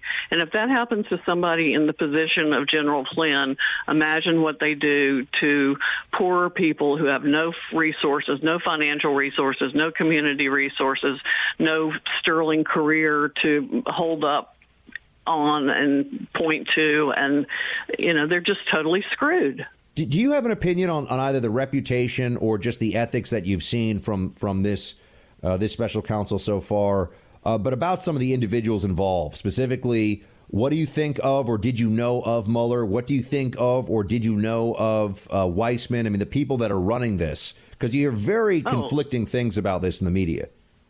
Oh, well, I mean, this is easy. Andrew Weissmann is the lead villain in my book, Licensed to Lie, and I, one of only three ethics complaints I've ever filed in my life is against Andrew Weissmann and two of his colleagues in, in Licensed to Lie. And why was why did you file that? Other? I mean, tell people. I think people should know about who this Weissmann guy is, and from a former federal prosecutor, you know, as well, from somebody who was ostensibly on the same team, so to speak. What was Weissmann doing? What do people need to know about this guy? You know, Oh, Mueller's number two. Yeah, they literally made up crimes. They destroyed Arthur Andersen and 85,000 jobs all for nothing. The Supreme Court reversed it in a unanimous decision two years later, uh, finding that the they literally had not charged a valid crime against Andersen, and the jury instructions were so devoid of criminal intent that Justice Rehnquist, writing for the unanimous court, said it was shocking how little criminal intent the jury instructions required, so that anybody could have been convicted the way they instructed the jury. And then they made up a crime against four Merrill Lynch executives, sent four Merrill Lynch executives to prison for a year on an indictment that didn't state a federal offense, while they actually yellow highlighted the evidence they knew proved their innocence and surgically excised it from the meager summaries they gave the defense in preparation for the trial. And they hid that evidence for six years. It was only by accident that we discovered it when the third team of prosecutors accidentally gave me the disc that had the yellow highlighted information on it.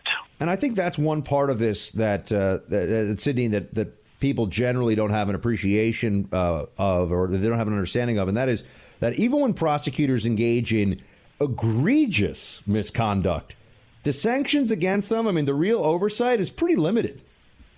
Oh, absolutely nothing.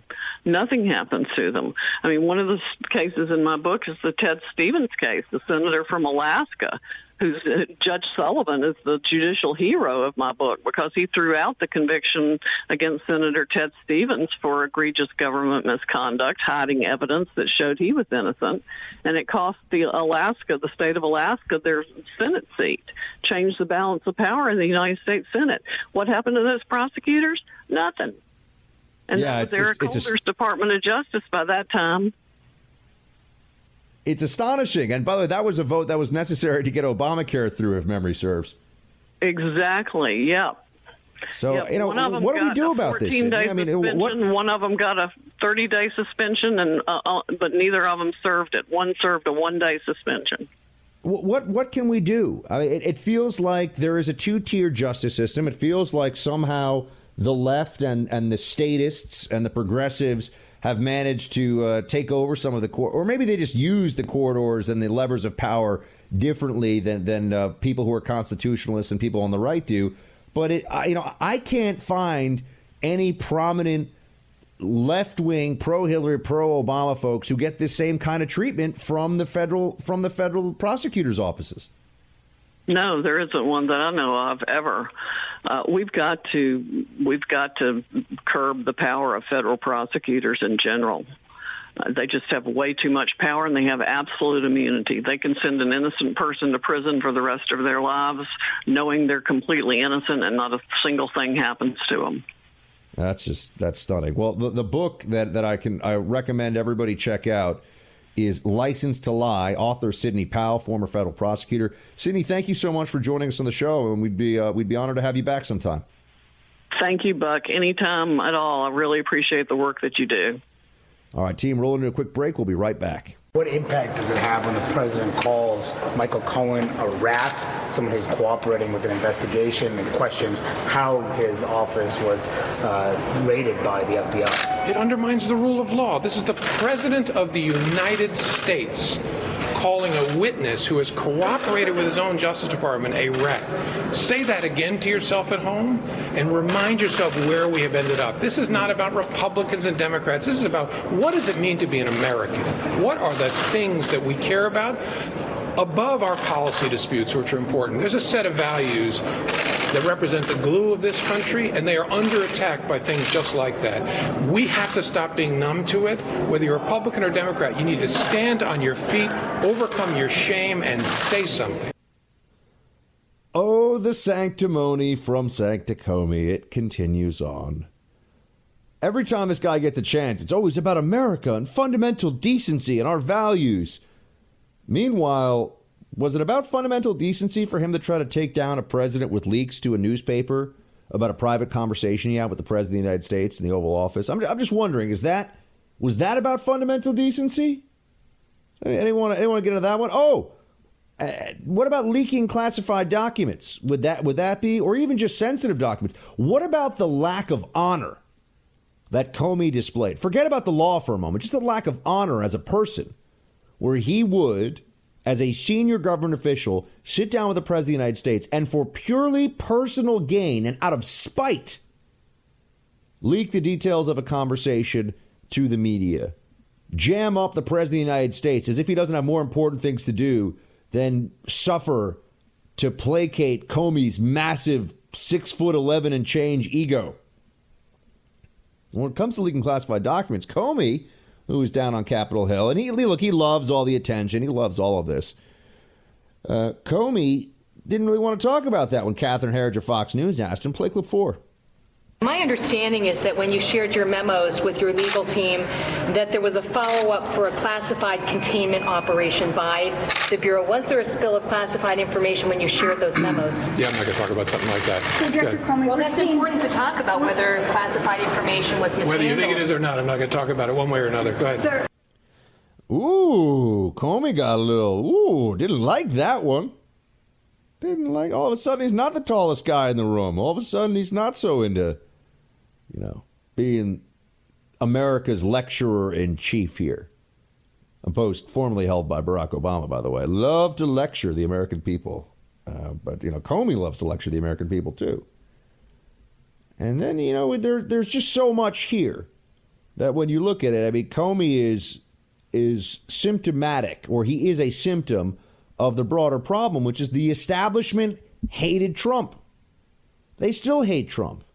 And look, there's a lot of reason to criticize Trump. There's a lot of stuff about him that you could pick on that's completely legitimate. But at the end of the day, he saved us from Hillary. What he accomplished politically is just short of a miracle. And there's finally a person who's in the Oval Office, a finally a person who's the head of the executive branch of our government who's willing to talk about issues that you weren't supposed to talk about until now. I mean, we're having the discussion we're having on immigration as much as I'm frustrated about it, as much as I worry that Trump's not going to be able to follow through on his promise. I'm not saying he hasn't, I'm just saying I'm worried. At least we can discuss whether we want continued, constant illegal immigration just flowing into the country. And really talk about what the costs are to this country. Uh, talk about the cost in, in dollar figures and in lives due to the cartels and the opioids that are just flooding into this country. That's the only conversation now we can have because of Trump. But the, the left and the Democrats and the statists all working together here view him, view Trump and the ideas that he represents. Put aside the man for a second, the ideas that he represents, like that the the working, normal, everyday American is getting a raw deal from his government now that the elites, that the establishment aren't nearly as brilliant and wonderful as they would love to make all the rest of us believe. That their privileged positions do not come from being superior to us in skill, in acumen, in ability, but because of connections and playing the system and exploiting their own levers to get to where they are, whether it's in government or outside of it. All of that is very threatening to these people, which is why you had the establishment within the government working together to d- defeat and then destroy Trump when they couldn't defeat him. And that's why, when, when, for example, he gets asked, why didn't he tell Sally Yates, who was the acting attorney general, why not tell Sally Yates about what, what was coming up here with this interview with, uh, with Flynn? Here's what he said. Play clip three. You didn't tell Sally Yates about this interview with Michael Flynn the FBI was conducting until the day of. Why did you wait until the day of to tell Sally Yates about that investigation the FBI was going to have in, in interview with? Because I knew that if anything came of the interview, if it advanced our investigation, the attack from the Trump administration would be that an Obama holdover had engineered it. And so I had to make the decision separate from her to leave them with their only opportunity to challenge it would be to burn down the entire FBI. To my shock and horror, they've tried to do just that in the face of silence from people in this building. So Comey, McCabe, and Strzok, they are the FBI? Or were they employees of the FBI?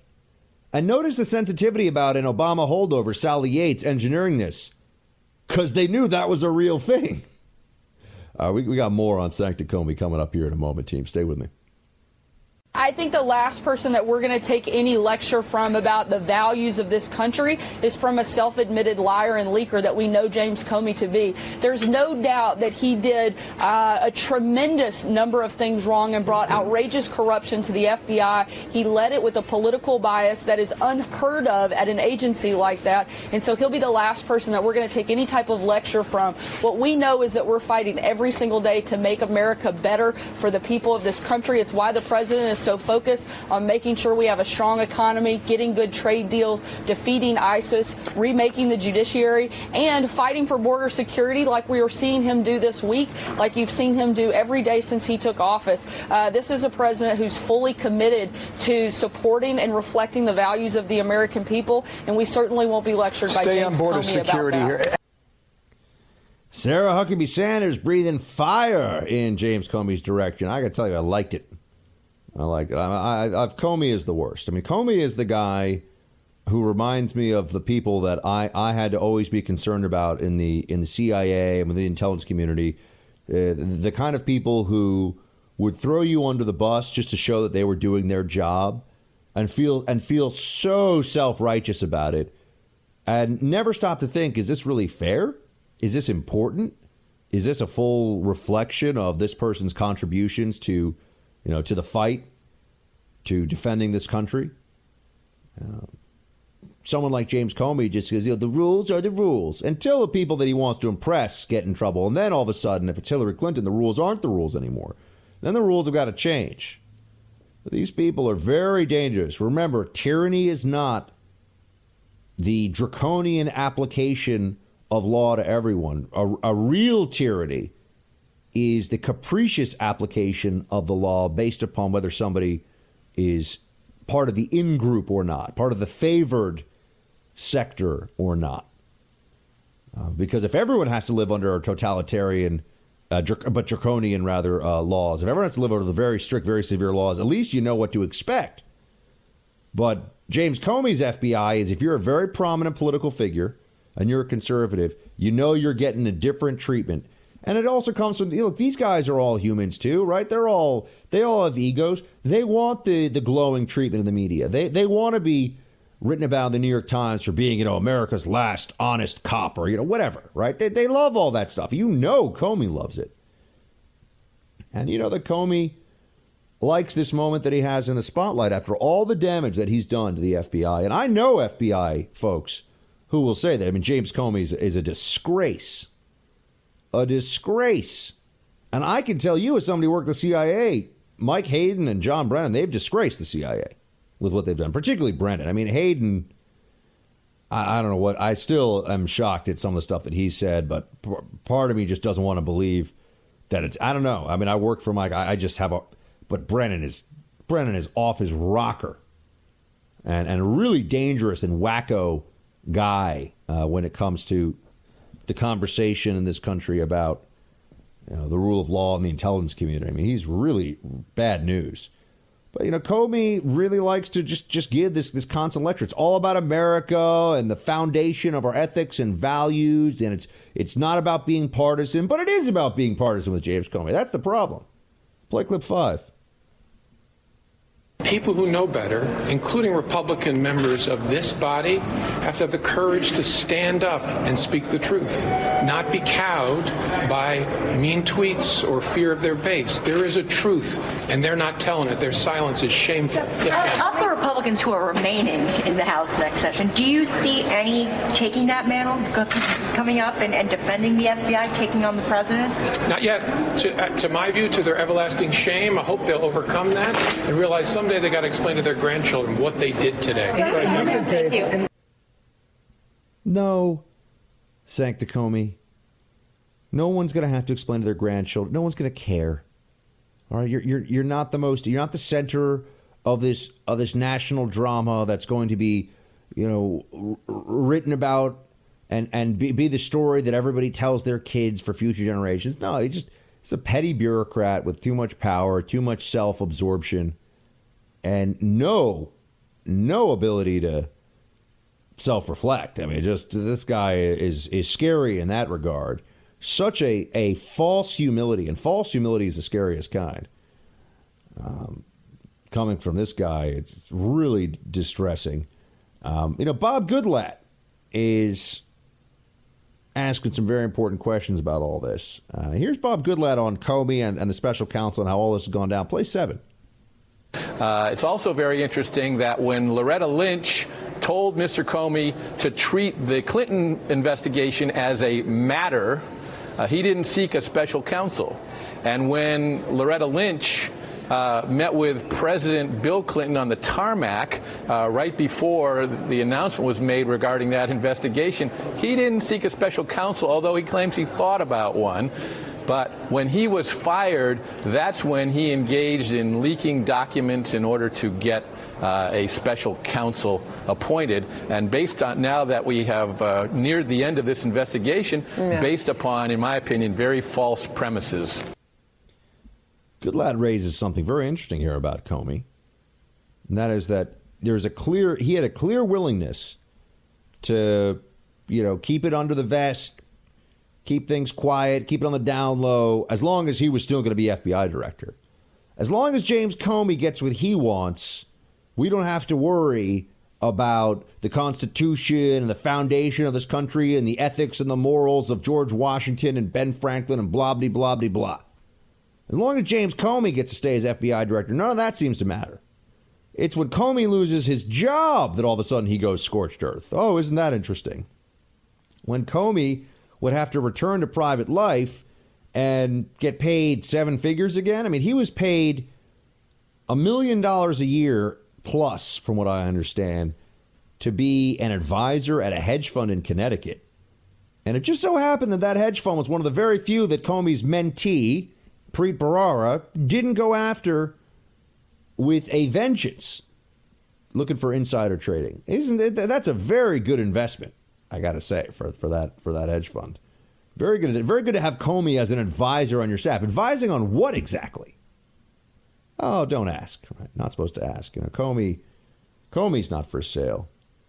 You know, one one thing I forgot. To, I keep bringing up that uh, that Scooter Libby, the other special counsel debacle, another Republican administration, Democrats trying to make that seem like, oh my gosh, treason and oh, it was terrible. It's all crap, all garbage. They're just trying to destroy a good man because they're angry about Bush and they're angry about you know losing the election and the fact that they had to run some some schlemiel like John Kerry, uh, you know, they they ran with this thing with with the Scooter Libby, but it was based on it was just based on spite that they went after him. But you know, Fitzgerald, who's also Comey's lawyer right now, he was the one who went after Conrad Black on honest services fraud. Uh, that's the thing. we we keep being told, which I would know got overturned by the Supreme Court. You know, we keep being told that you got to trust these guys. This is the system. They're professionals. And then when you look at the really big cases, the cases that matter, Republicans get treated terribly, and there's no corollary on the other side. There's there's no equivalent. You know, there's no Democrats who are getting destroyed based on prosecutorial zeal. I, I think that that's noteworthy. And, you know, also I think it's noteworthy that Comey doesn't really want to answer certain questions. Bob Goodlatte brought that one up. Play six. A year and a half after James Comey was fired, he's still playing games with the Congress over this issue. We've interviewed 14 other witnesses all of whom who had security clearances uh, but were, but lost them when they were fired, went and got them back on a temporary basis. James Comey refused to do that. So if you read the transcript, you'll note a number of times when he's asked about a matter, he says, "Well, that's classified."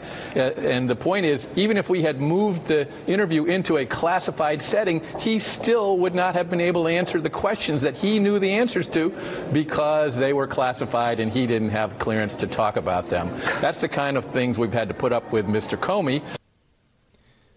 You know, we're, we're never really going to get a lot of these answers, unfortunately. I hate to be the one to to tell you that. Just like I was telling people right after Romney lost to Obama, you're never going to see justice for what happened in Benghazi. No one's really going to be held accountable. I was right. I don't know if we're ever going to get all these answers. Very frustrating. I wish it wasn't the case. I don't know if we're ever going to get these answers because the fix is in. The people who make these determinations about the information, who make the determinations about who gets prosecuted, who gets let go, who gets a second chance, who gets crushed, they are of the left now. They're not all hardcore progressives, but they're Democrats. They oppose the Republican Party. And they, unlike many of their Republican counterparts at DOJ and the federal judiciary and elsewhere, are not willing to abuse their power in the same way. There is not an equivalency here between the left and the right. It's, it's unfortunate, but this is the world we're living in now. Uh, the left is weaponizing the law. It's happening right before our very eyes, and it's gotten a lot of help from some folks in the deep state. I want to share some titles with you from a couple left wing publications about something that happened recently that touches on the double standard whenever issues of the trans or LGBT community are involved and the media is covering it. All right. This one from the Daily Beast quote, RuPaul loves drag kid Desmond. You will too, fiercely. Back in June, the Today Show promoted this uh, same individual. Quote, meet the 10 year old drag kid taking over social media with an inspiring message. Quote, it really is amazing being in the spotlight because I get so much support and I'm an inspiration to so many people, which is one of my number one goals, Desmond told the Daily Beast. I like all the fame and helping the LGBT community fight for our rights. Uh, this is about an 11 year old boy. And I, I, have to hat tip the uh, fine writing over at the Daily Wire for finding this piece. Uh, Amanda Prestigiacomo is the one who uh, gets the byline here. Just a, about a week ago, an 11 year old boy, 11 folks, in New York, in a Brooklyn uh, gay bar called $3 Bill, an 11 year old boy was put on stage dressed as a uh, as a female. I mean, dressed as an I guess as a woman or as a girl, and they tried to make him a Gwen Stefani lookalike in full drag makeup, a blonde wig, and a crop top as he danced on stage to a No Doubt song and collected dollar bills from adult males who were at the club viewing this.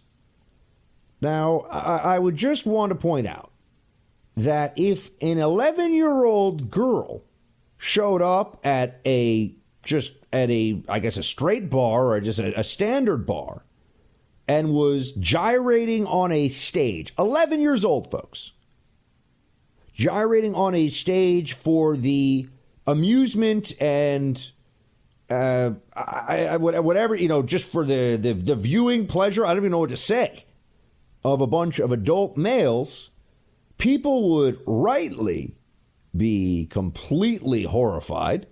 Uh, they would be outraged. Uh, there might even be, I don't know, there probably would be arrests made for endangering the welfare of a child. There might, it might even fall under some kind of visual exploitation statute. I, I don't know. I just know that this would never be okay.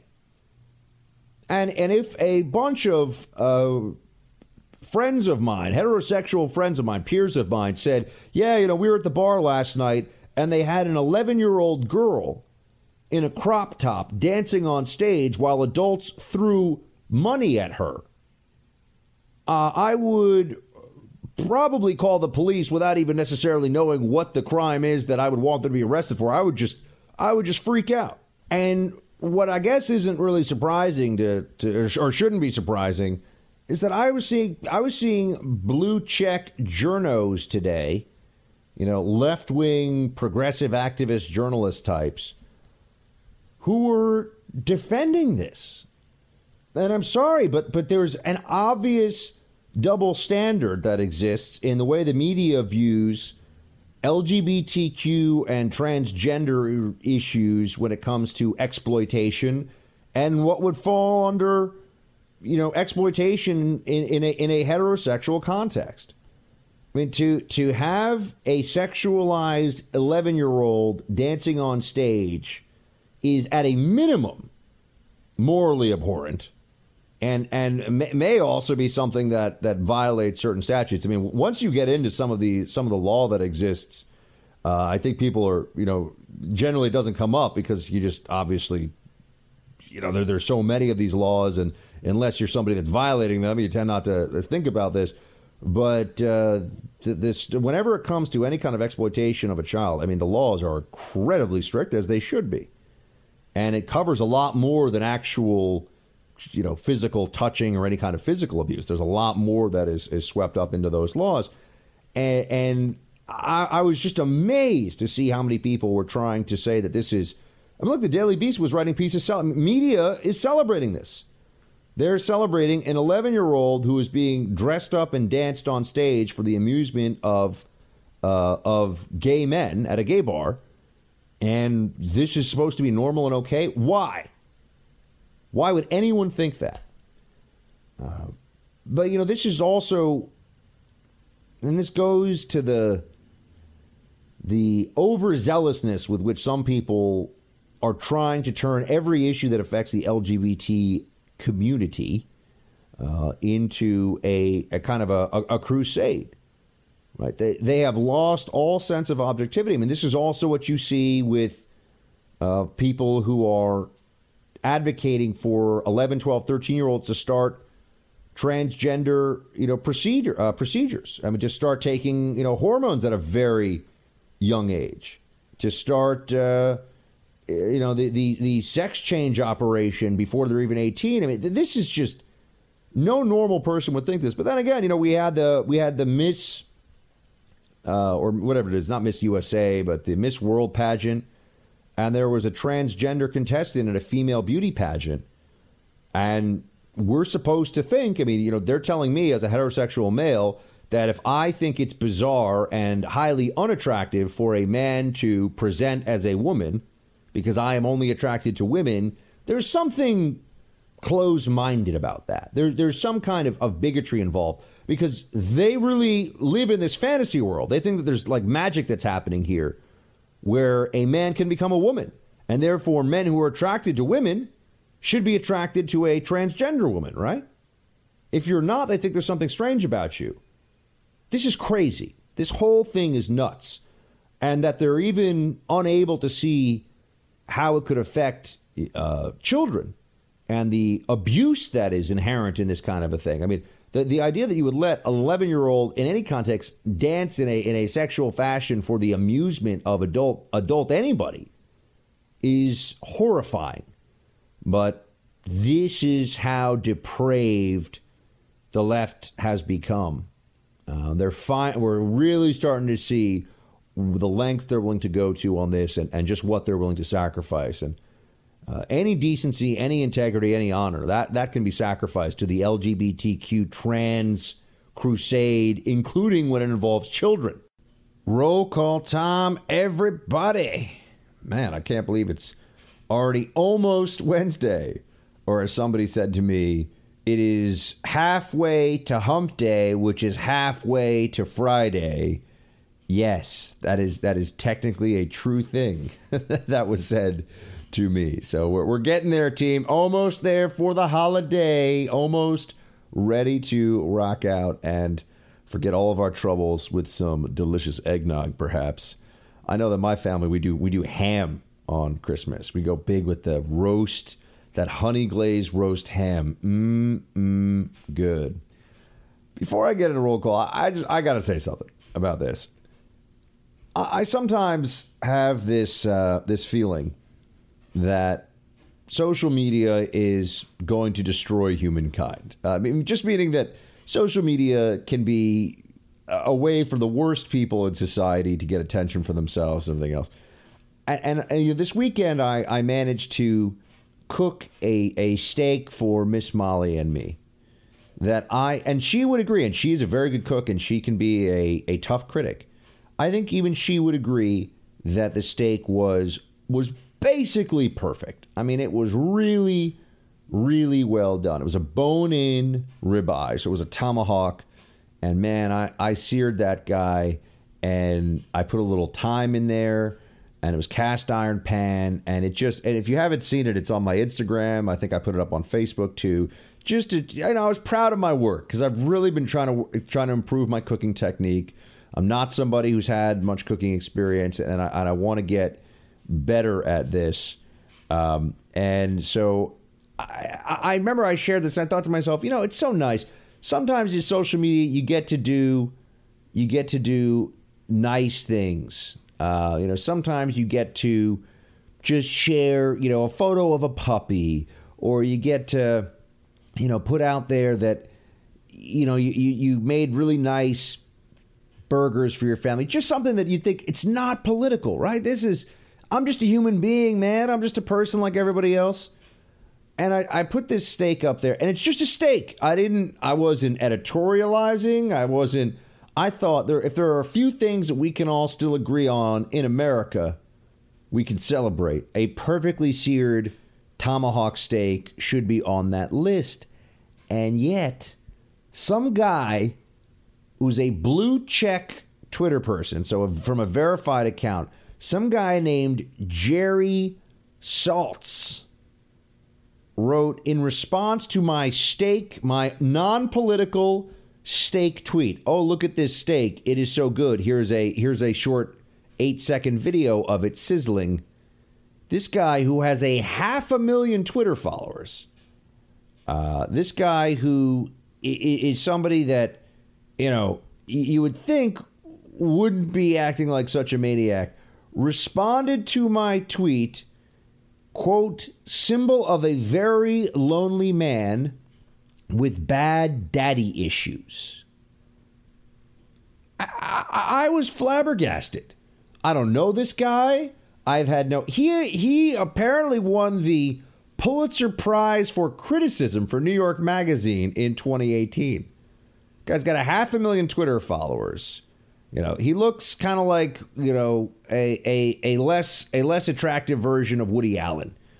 Uh, but you know, he he is a guy who writes for New York Magazine, and and I sort of sit here and I think to myself, what exactly can I do now where I, I don't have to expect that I'm going to get all this all this nasty blowback and all this stuff? You know, is there anything that's sacred?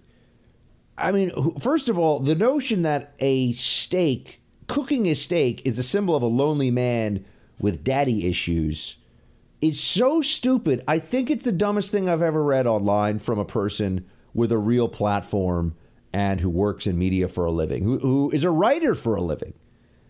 I also thought about sharing a photo of Miss Molly as she was wearing a Black Rifle t shirt in the kitchen with me, just looking absolutely stunning and lovely, and saying, uh, I don't think I don't think that I'm a very lonely man. I think I think that that's a pretty uh, that's a that's quite a stretch there, buddy. Uh, and yet, and yet, this was an exchange I had on social media. And you know what? There was I, I thought about, you know, because I, I, don't like it when people do this. I, I, I could have really dragged the guy and gone after him and made a huge thing of it, but you know, I don't know. People say dumb things on Twitter, and not everyone who says dumb things on Twitter is a bad person. I don't want to be one of those people that really just, you know, just turns turns the blade even uh, you know it pushes it even deeper and and turns it around and really twists it. So I decided I was just going to be saying, you know what, I'll I'll I'll let other people decide on this one, man. This is pretty dumb, but I, I let it go. And then I realized, you know what, in in the in the spirit of Christmas, I'm going to try to be even nicer for the rest of the month that I would normally be on Twitter. I don't know if I'm going to succeed. But despite the fact that there are mean trolls out there, including trolls with big followings and a lot of people that you know want to be uh, want to be reading their stuff, Uh, I'm going to try to be even nicer because that's what Christmas is all about. I mean, it's actually about the birth of Jesus Christ, our Savior, and all, but let's put that aside for a moment. Let's we won't even get into that. People totally forget about that part of it. You know, I went to a whole Christmas music spectacular at the Kennedy Center last weekend. No talk of Jesus in this, which is interesting. I thought. You know, it, it is supposed to be Christmas songs and a lot of, you know, all I want for Christmas is you, which it's not really what Christmas is not about how I want, you know, somebody who's my love interest to, you know what I'm saying? I mean, I'm just saying. A little bit of taking the Christ out of Christmas is a thing that happens a lot too, a lot, far too frequently in our in our country these days. Um, but I'm going to try to be even nicer on Twitter. That's one of my little Christmas resolutions for the rest of the month. And I'm already probably too nice, so. But I'm not going to stop cooking steaks. In fact, I've already got a. I've got later this week. I think I'm going filet mignon with some rosemary from my rosemary plant. Oh, what's up? All right, roll call is up next. Liberty, truth, and great hair.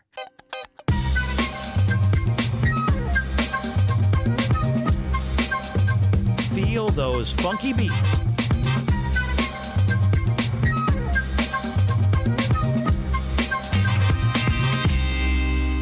It's time for roll call. All right, I know I gave you a head fake before on the roll call, but this time I'm really I'm really getting getting into it.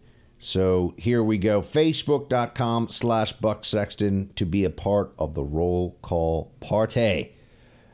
Eric writes, I find this whole Michael Flynn in front of the judge thing to be very Pontius Pilate like. If the judge doesn't like it, why doesn't he put a stop to it?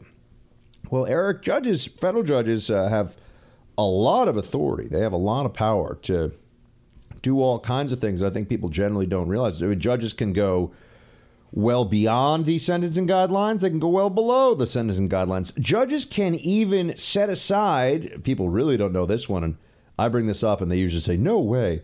Judges can set aside a jury verdict. They say, no, we're going to set aside that jury verdict and impose their own sentence.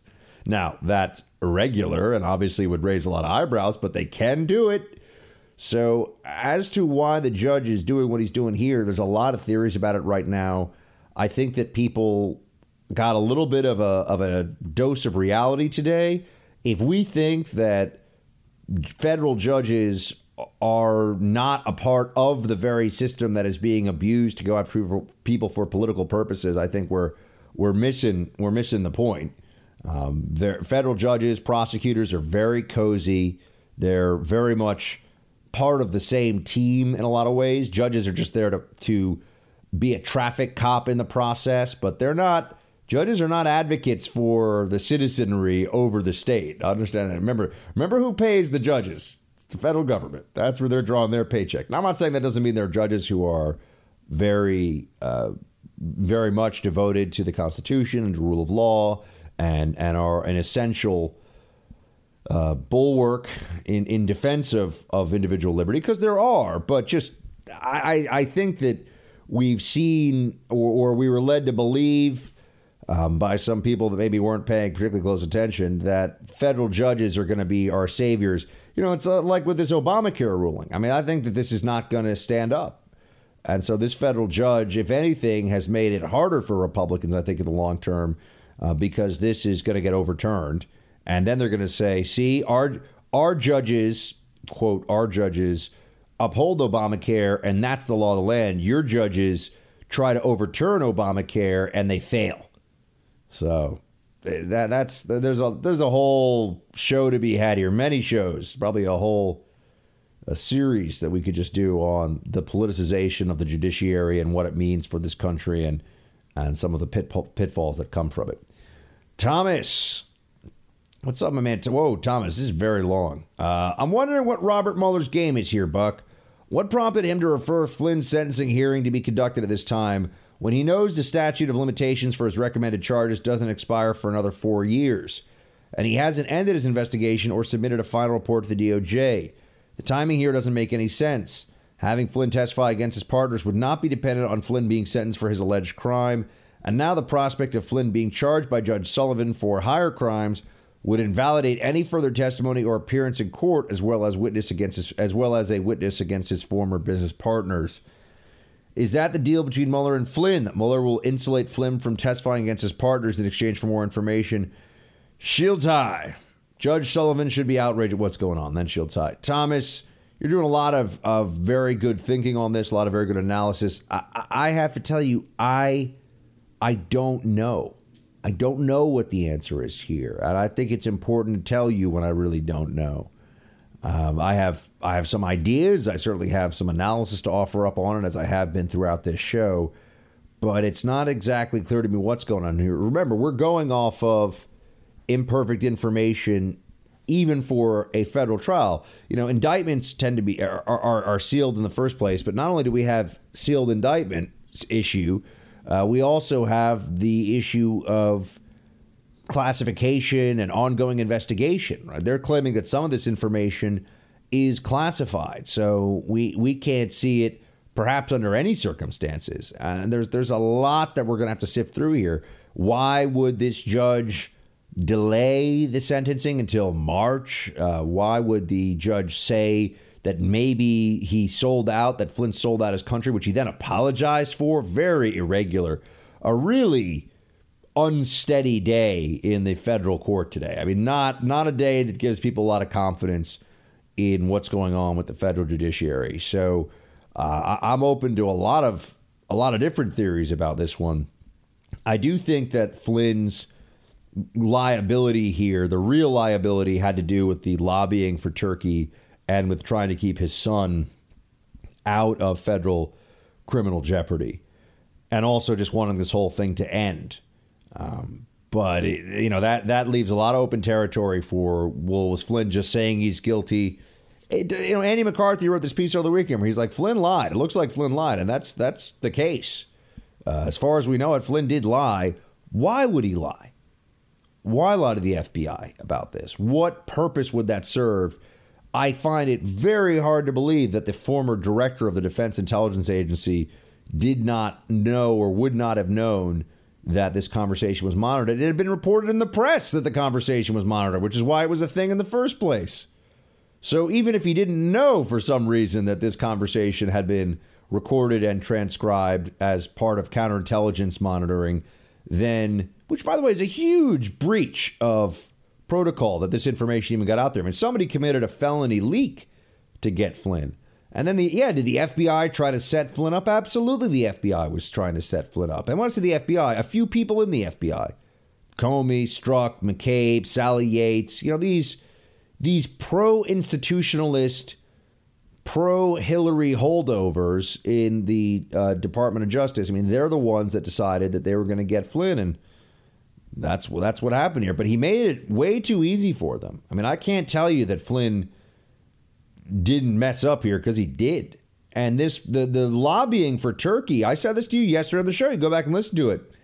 I can't see a defense of this. I, I think this was really shady and showed very poor judgment, just as I said to you yesterday before the whole ordeal today in the federal court. I don't know why a three star general would think that advocating on behalf of Turkey, which is really a an autocracy now. I mean, they say it's a democracy, but Erdogan has effectively made it a, a, a, Turkish version of Putin's Russia, or maybe Putin is a Russian version of Erdogan's Turkey. Uh, so this is not a this is not a regime that he should have been that that uh, in any way Flynn should have been lending his credibility to have been involved with, and he, he should have known better on that one. Now, should his life be ruined? Should 30 years of service all be forgotten? Should he have been targeted because he's part of uh, Trump's inner circle? No, no, of course not. But there's a lot, you know, multiple things can be true at the same time. It can be true that Flynn showed poor judgment and that Flynn was targeted by the FBI, and that's what I think happened here. It can be true that Flynn lied and that he never should have been put in a position for that lie to have been a criminal matter. You know, multiple things can be true at the same time. Rick writes Buck, still love your show. Pretty sure that will never change heard your Christmas movie list and wasn't surprised you'd never heard of the movie The Apartment. Released in 1960, directed by Billy Wilder and starring Jack Lemmon and Shirley MacLaine, although some might think it dated now, I think the underlying message of right and wrong is still relevant. It is definitely a Christmas movie that will take you through the gamut of emotions and very worth seeing. Merry Christmas to you and Miss Molly. Shields High, OSS Rick.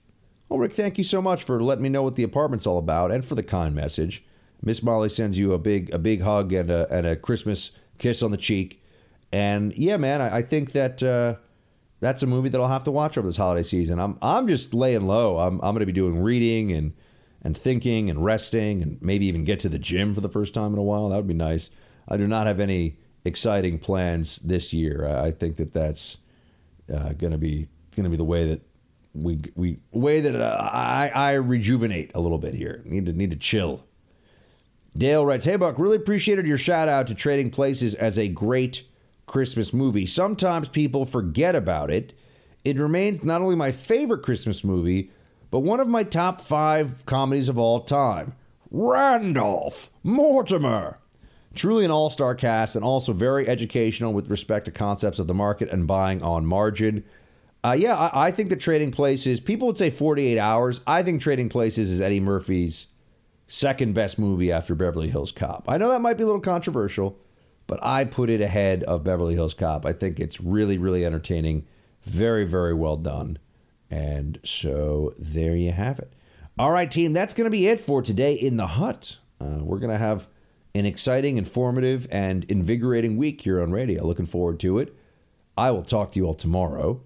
Shields high. I really love posting on snippy.com because I know that whatever I put up there is going to stay and it's not getting intentionally buried under layers of supposedly neutral algorithms or terms of service nonsense when we all know that there's a lot of left wing bias on the other social media sites check out snippy.com, okay? If you've looked at Snippy in the past and left, you need to go back and check it out again. They're updating it all the time with exciting new features. Snippy.com is a social media site that does not have any of the left wing bias or progressive conversational health initiatives going on. So you know that whatever you're posting is what people are seeing, and you can communicate with other folks about the Second Amendment, about the Constitution, about any issue that comes to mind without worrying about shadow banning or any of that other nonsense. All right. Now, Snippy.com has an updated user interface and exciting new features, also available in the Apple App Store and available for Android. Snippy.com is your new alternative social media.